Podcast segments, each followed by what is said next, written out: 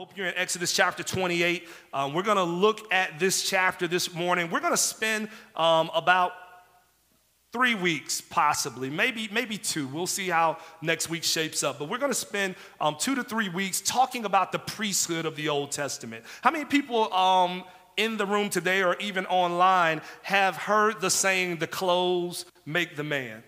Anybody heard that?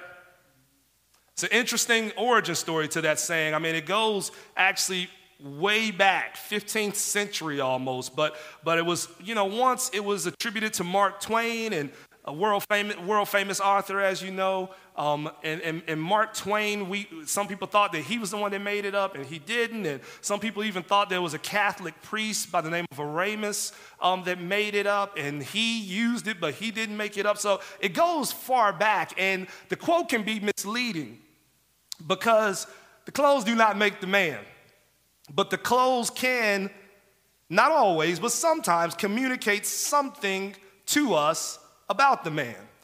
In fact, the saying was used basically when you saw wealthy people, they typically dressed like wealthy people. And so you could tell what kind of person they were based on the clothes that they were wearing. So the clothes don't make the man, but you can learn something about the man. Like, you can learn that I really like City Light, because I got a City Light polo and I got a City Light face mask. And you can say, okay, this guy really likes City Light Church. Not sure if he's a member there, but I know he likes it, right? And so in this first part of our multi-part mini-series, in our sermon series through Exodus, we're, we're going to look at the garments of the priesthood. The clothes of the priest indeed does communicate something to us about the priest. Looking at verse one, it says, "Then bring near to you Aaron, your brother, and his sons with him from among the people of Israel to serve as serve me as priest.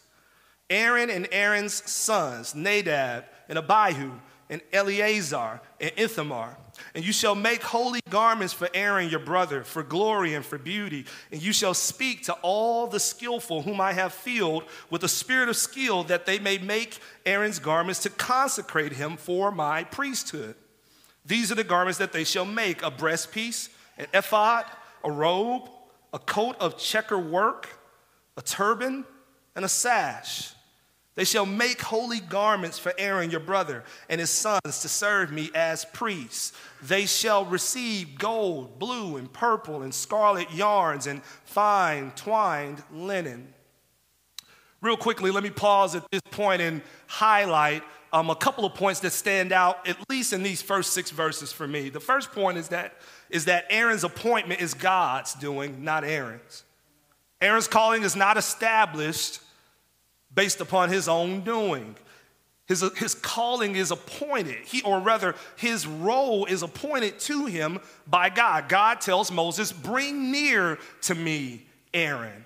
Over and over again throughout Scripture, we see God making clear that he is the one who is who is doing the appointing and doing the calling. He calls out Moses from the wilderness to lead his people out, out of Egypt. He calls out David from watching after flocks to rule as king over his people. He calls out Paul from the evils of literally persecuting his church to spread the gospel and increase his church and his church's reach. In fact, Paul says in Galatians chapter one, verse one, "Paul, an apostle, not from men nor through man, but through Jesus Christ and God the Father, who raised him from the dead.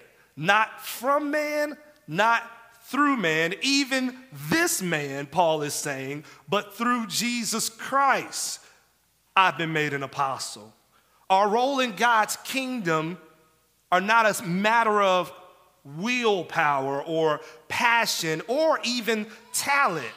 Our roles in God's kingdom are a matter of calling, divine calling. And we should never leave appointment into kingdom leadership to our own inventions and assessments and ingenuity. Now, it's all good to have good systems, and it's all good to have good assessments and processes in place to pick leaders, but we should not leave our work solely to those things. Our work to pick leaders and put leaders and, and, and put skilled men and women in places in the kingdom must be covered in prayer, in order that they might be ordered by God himself, because it is God who ultimately does the calling.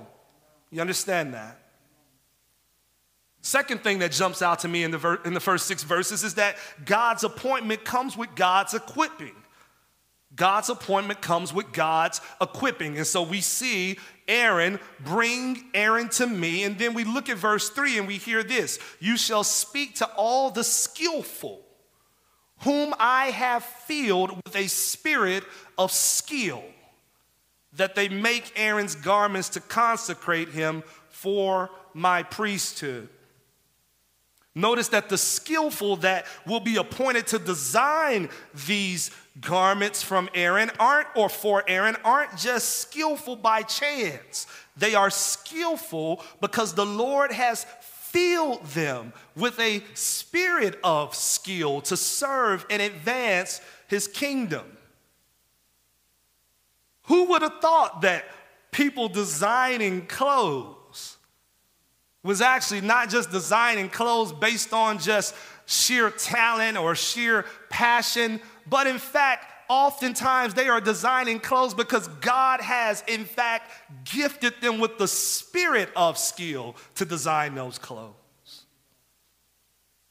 How many skillful people do we have in this room that are not just talented, but are talented because they are filled with a spirit of skill to serve the Lord in whatever way that God has skilled them to do so, or God has gifted them to do so? There are some that jump ahead of God's calling and appoint themselves when he has not called them or equipped them, but there are probably out there even more that are sitting down on God's calling to move and serve in his kingdom, gifted by his spirit in supernatural ways that his kingdom can be served and advanced through. There are some spirit-filled Armanis, skilled in producing and designing, skilled in singing, skilled in production, skilled in administration, skilled in all sorts of different things. The question we have to ask ourselves is, what skill has God gifted me with, number one? And number two, am I using that skill for his divine purposes? Am I using those skills to advance his kingdom?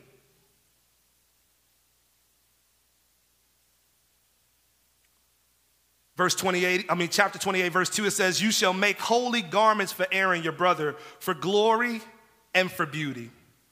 Verse four says, these are the garments that you shall make: a breastpiece, an ephod, a robe, a coat of checkerwork, a turban, and a sash.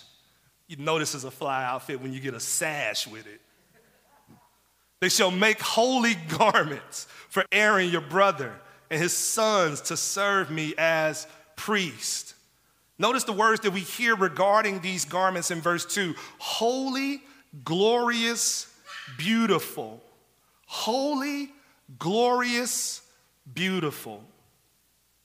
The priest, through his garment, was reflecting God back to the people. Holy garments, glorious garments, beautiful garments. One look at the priest, and you know what he represented. You knew what he represented, rather. One look at the priest, and you knew where he belonged. He belonged in the holy place. Based on the garments alone, the clothes didn't make the man, but the clothes said something about the man. In fact, these clothes, these garments, are replications of the temple, of the tabernacle garments. Fresh white linen, scarlet threads woven in, purple threads woven in, blue threads woven in. Remember when we looked at the curtains of the tabernacle, what did we see? It's all the same things, purple, red, linen. What the priestly garments show us is that one of the main goals of the priest was to reflect the one in which he was approaching in worship.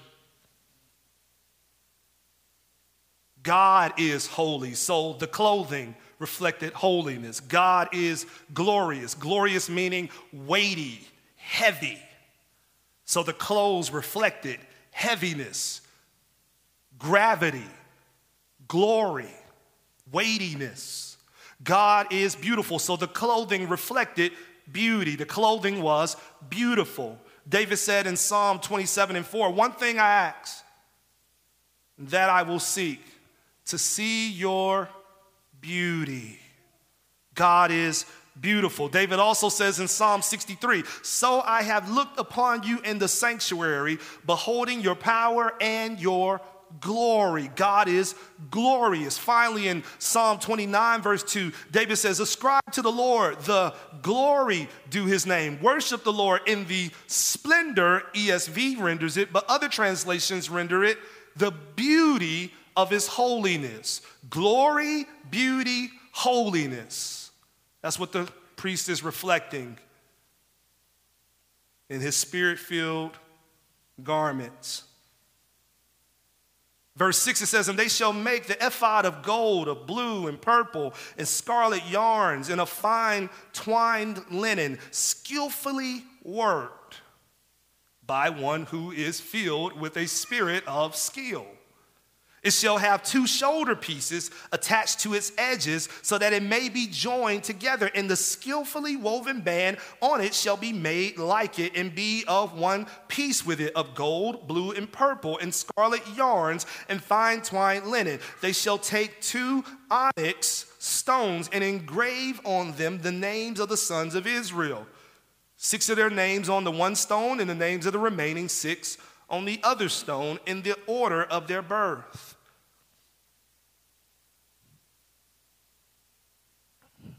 Skipping down to verse twelve, it says, and you shall set the two stones on the shoulder pieces of the ephod as stones of remembrance for the sons of Israel, and Aaron shall bear their names before the Lord on his two shoulders for remembrance. Now, there's a lot of speculation about what an ephod actually looks like. No one has really been able to come to any consensus, but just picture it as almost like an apron of sorts. And on this dazzling and beautifully made apron, there are two shoulder pieces to it. And on those two shoulder pieces are, are stones, and those stones on each one of them have six of the twelve tribes written on them. And so as Aaron walked into the tabernacle, he was carrying the entire nation with him on his shoulders. All the tribes were on his shoulders as he made atonement in the tabernacle on their behalf. It was a memorial to the Lord that served as a reminder of his covenant with the tribes of Israel. It was a, it was a call every time Aaron went in to the covenantal relationship that God had established with the tribes of Israel. It was a memorial. It was intended to be, to serve as remembrance. And you look at verse down, skipping down to verse fifteen, and we look at the breastpiece. It says this, you shall make a breastpiece of judgment in skilled work. In the style of the ephod, you shall make it of gold, blue, purple, and scarlet yarns, and fine twined linen shall you make it. It shall be squared and doubled, a span its length, and a span its breadth. You shall set in it four rows of stones, a row of sardius, and topaz, and carbuncle. I'm sorry, carbuncle. You shall, shall be the first row. And the second row, an emerald, a sapphire, and a diamond. And the third row, jacinth, jacinth and agate, and amethyst, In the fourth row, a beryl, an onyx, and a jasper. They shall be set in gold filigree.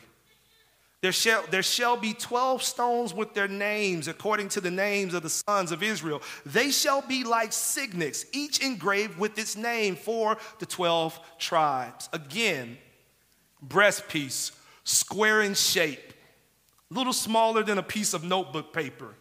Span is about nine inches. So nine inches tall, nine inches wide. And just like every other article of clothing worn by this priest, this was a beautifully adorned garment. In fact, the same threads that the ephod, the same threads that the breastpiece um, are composed of are the threads that what? The tabernacle was composed of. Remember, holy, glorious, beautiful.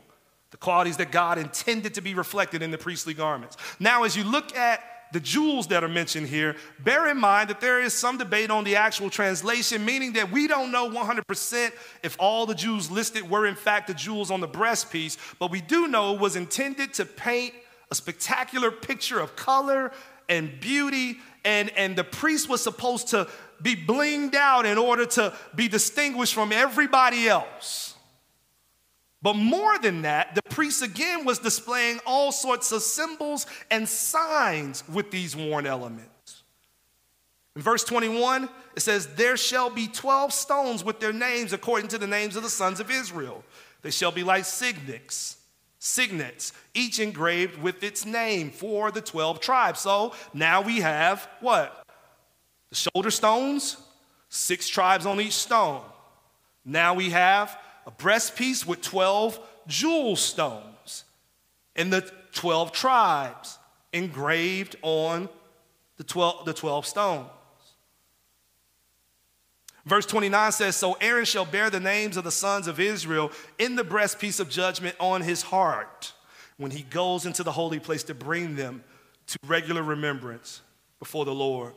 Just like the stones on his shoulders that are attached to the ephod and carry the names, the names of the twelve tribes were intended to show Aaron bearing the load for the nation. The jewels were intended to serve as well as a reminder that these people were God's people, a people that he had established covenant with. The jewels, like the stones on his shoulder, were a message to the Lord. Remember us, save us, cleanse us, keep us. This is a similar message that we bring to God in our own prayers. Remember me, remember us, save me, save us, cleanse me, cleanse us, keep me, keep us. We are asking the Lord in prayer to not look past us. Pass me not, O gentle Savior, hear my humble cry. While on others thou art calling, do not pass me by. Several times in this text, in this text here, we hear words like this. Verse twenty-eight, twenty-nine, Aaron shall bear the names of the sons of Israel in the breastpiece of judgment on his heart. On his heart. You hear it again in verse thirty. They shall be on Aaron's heart. Thus shall, thus Aaron shall bear the judgment of the people of Israel on his heart before the Lord. Regularly. Three times you hear it in that text. On his heart, on his heart, on his heart. As the representative of the people, it was his calling to carry the people on his heart when he walked in to make atonement on their behalf. This is the, this is the responsibility of any leader in the church, to bear on his heart the people and their burdens and to take those cares to the Lord. But may our hope to perfectly carry our burdens before the Lord never be placed in the hands of fallible men who God appoints to lead. Your hope cannot be placed on leaders. Yes, it is their calling to bear those things on their heart, but it, they cannot do it in a perfect way. There is another high priest, a perfect high priest who holds us near his heart as well and makes perfect intercession for us. And you can trust that in the deepest and darkest moments in, in your life and in my life, we are on his heart. You can trust that in the moments where your sin has taken you farther away than you ever thought you would be, and taking you farther away than you ever wanted to be, you are still on his heart. And he is calling you and making provision for you to return back to him again. This is what one theologian says about this passage about the breastpiece and, and its ties back to Jesus. He says, quote, "When God looks upon the great high priest, he beholds his people upon his heart as well as upon his shoulders, adorned with all the beauty of the one on whom his eye ever rests, with perfect delight. And with what joy does he so present them before God? For they are those for whom he has died and whom he has cleansed with his own most precious blood, those whom he has made the objects of his own love, and whom finally he will bring to be forever with him." End quote. We are on his heart. These precious stones also were intended to communicate that these twelve tribes whose names were inscripted on those stones were God's treasure. twelve tribes written on precious jewelry. God cherishes his people. Though we waver, though we fail in a host of ways, we are deeply and richly loved by God. Exodus nineteen and verse five, it says, "Now therefore, if you will indeed obey my voice and keep my covenant, you shall be my treasured possession among all peoples, for all the earth is mine." Psalm one thirty-five says, "For the Lord has chosen Jacob for himself, Israel as his own possession." Other translations, treasure. First Peter chapter two, verse nine, "But you are a chosen race, a royal priesthood, a holy nation, a people for his own possession," a k a treasure. But there's something else at work here, even when we look at these stones. Nearly all of these stones show up in two other particular places in Scripture. Ezekiel highlights the first place for us. In Ezekiel chapter twenty-eight, verse thirteen, he says, "You were in Eden, the garden of God. Every precious stone was your covering. Sardius, topaz, diamond, beryl, onyx, and jasper, sapphire, emerald, and carbuncle. And crafted in gold were your settings and your engravings."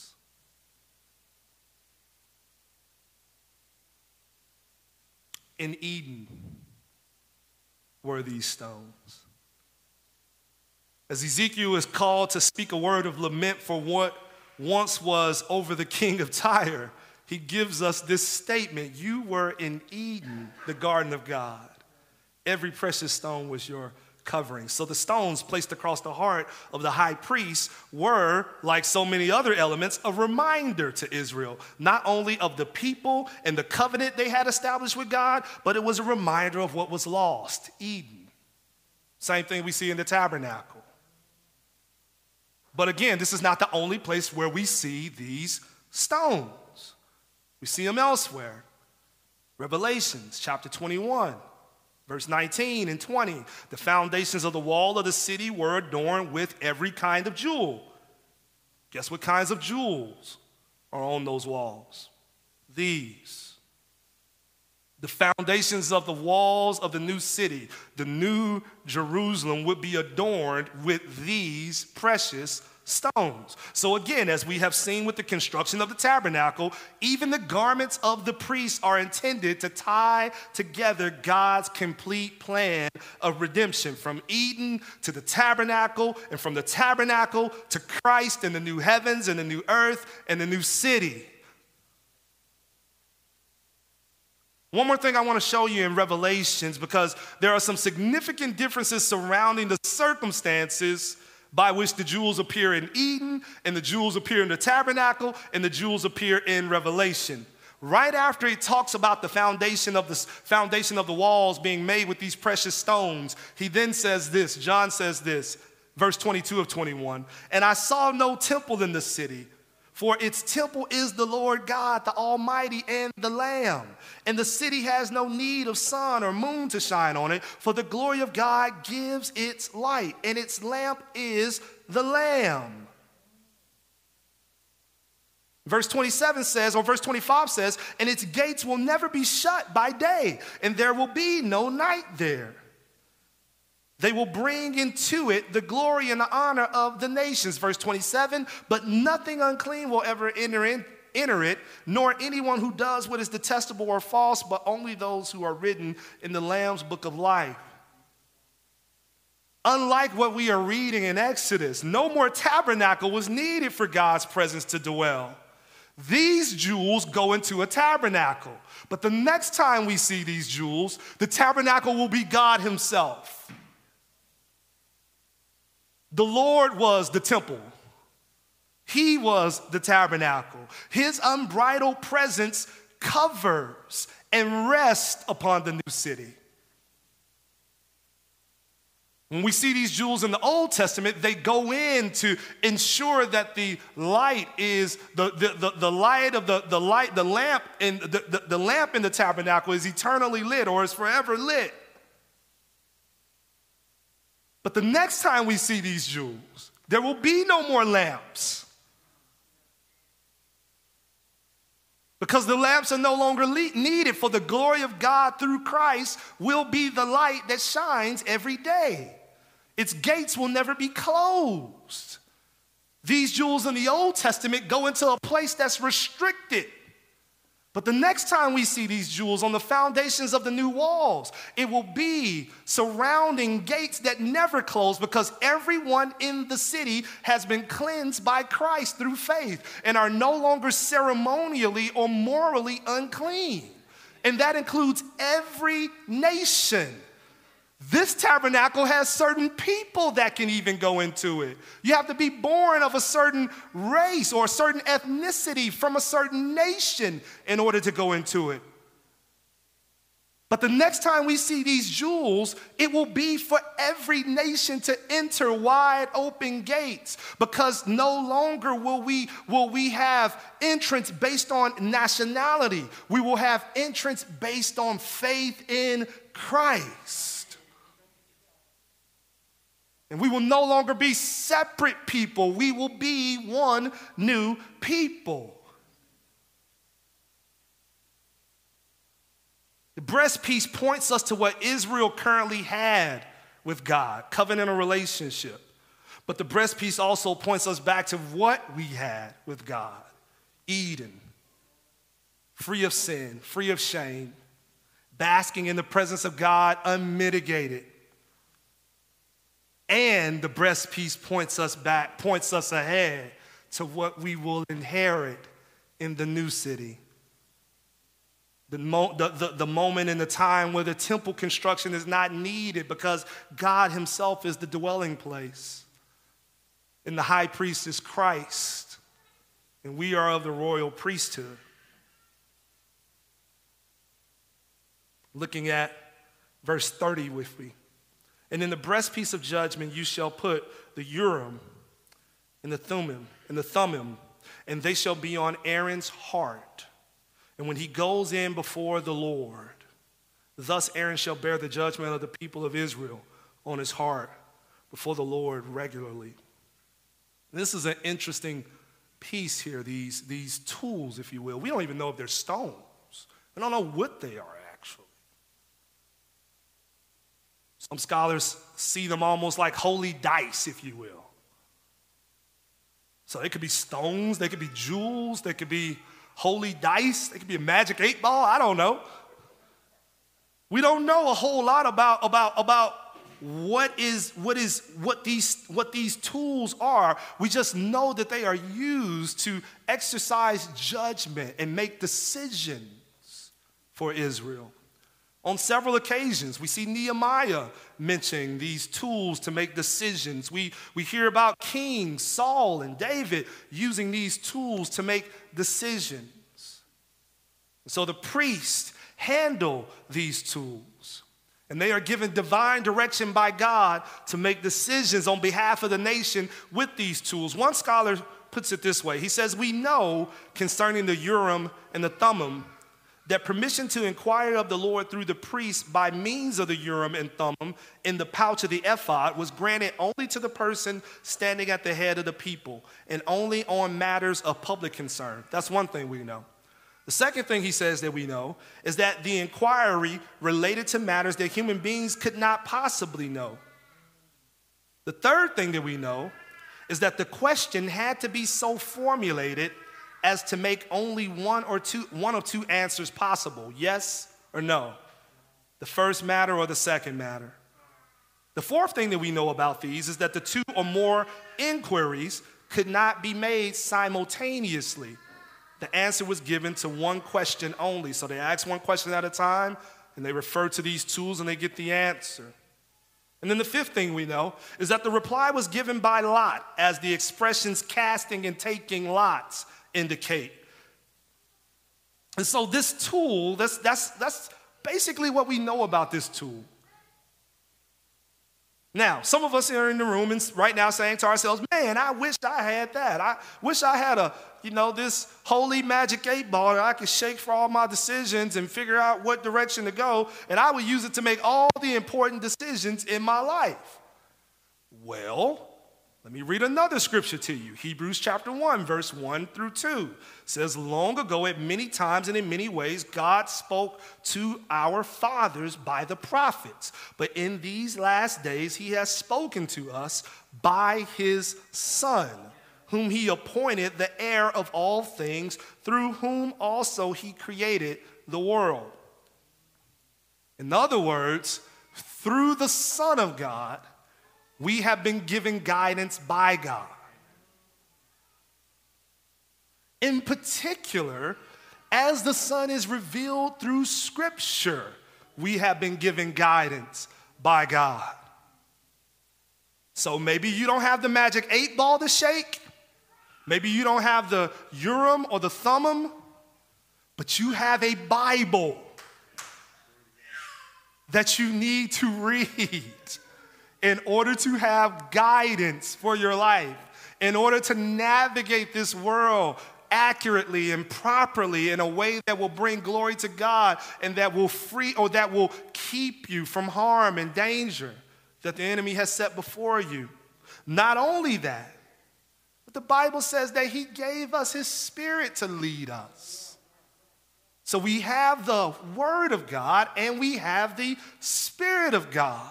And we have the revelation of the Son of God. In other words, you have all the tools, as Scripture says, for life and godliness.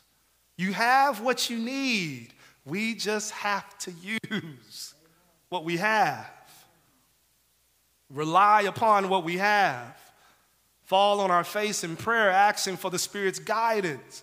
Dive in our word routinely to see, to have our lives directed and, and, and ordered properly. So yes, these tools were shadows. They were not the answer. They were shadows of something greater to come. You have the greater tools. Lastly,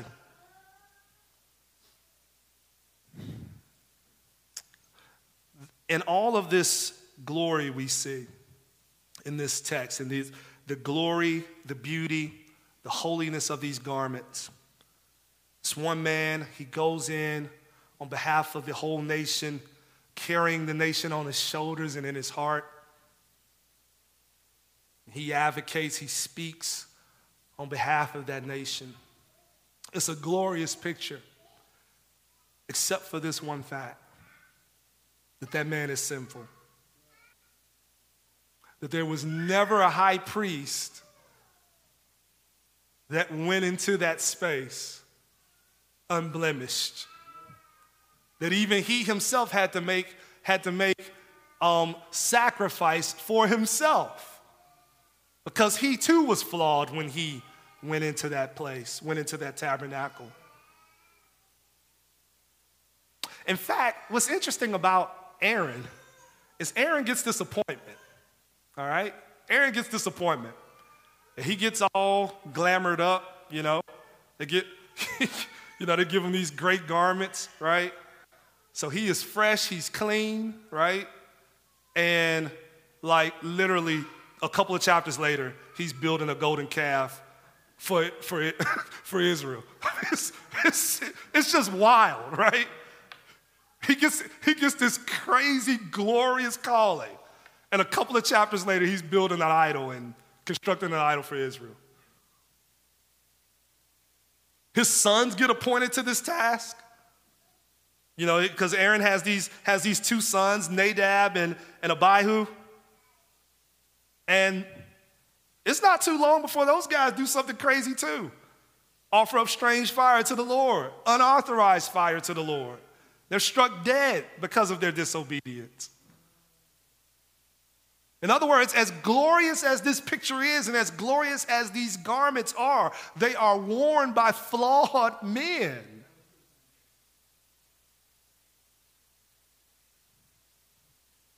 And thus, no matter how glorious these garments were, they could not keep sinful men from sinning, even the most honored among them. So God does something about it. And what does he do? He sends his own priest. Born of Virgin Mary, living a perfect life, obeying the law at every step, teaching with authority, telling the storms and the waves to cease, calling upon disciples to follow, and then giving his own life on behalf of not only those disciples but all of the world as the sinless Lamb of God. In other words, because of the flaws of all these other priests that came before him, all of the other Aarons, all of the other high priests, God sends his own high priest, his very own son.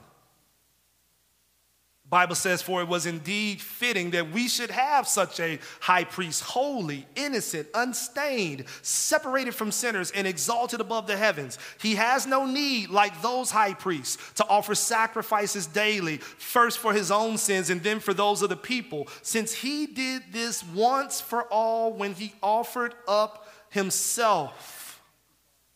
For the law appoints men in their weakness as high priests, but the word of the oath, which came later than the law, appoints a son who has been made perfect forever. He went one time and offered himself, and he never had to go back again. Resurrected with all power in his hand. And not only, and not only did he fulfill the call perfectly of high priests, but he then made us royal priesthood, according to First Peter. No longer having to wait on someone else to go to God on our behalf. We don't need fancy clothes to go in. Now we can go to God with our City Light polos and blue jeans. And we can seek the face of God. Why? Not because, not because my jeans are fly, because they're not. Why? Because Christ. Christ went before me, so now I can go. No, the clothes do not make the man, but Christ does. Christ has made us all. And thus we have all the reason to rejoice. Amen? Amen. Let's go before the Lord in prayer. God, we love you and we thank you.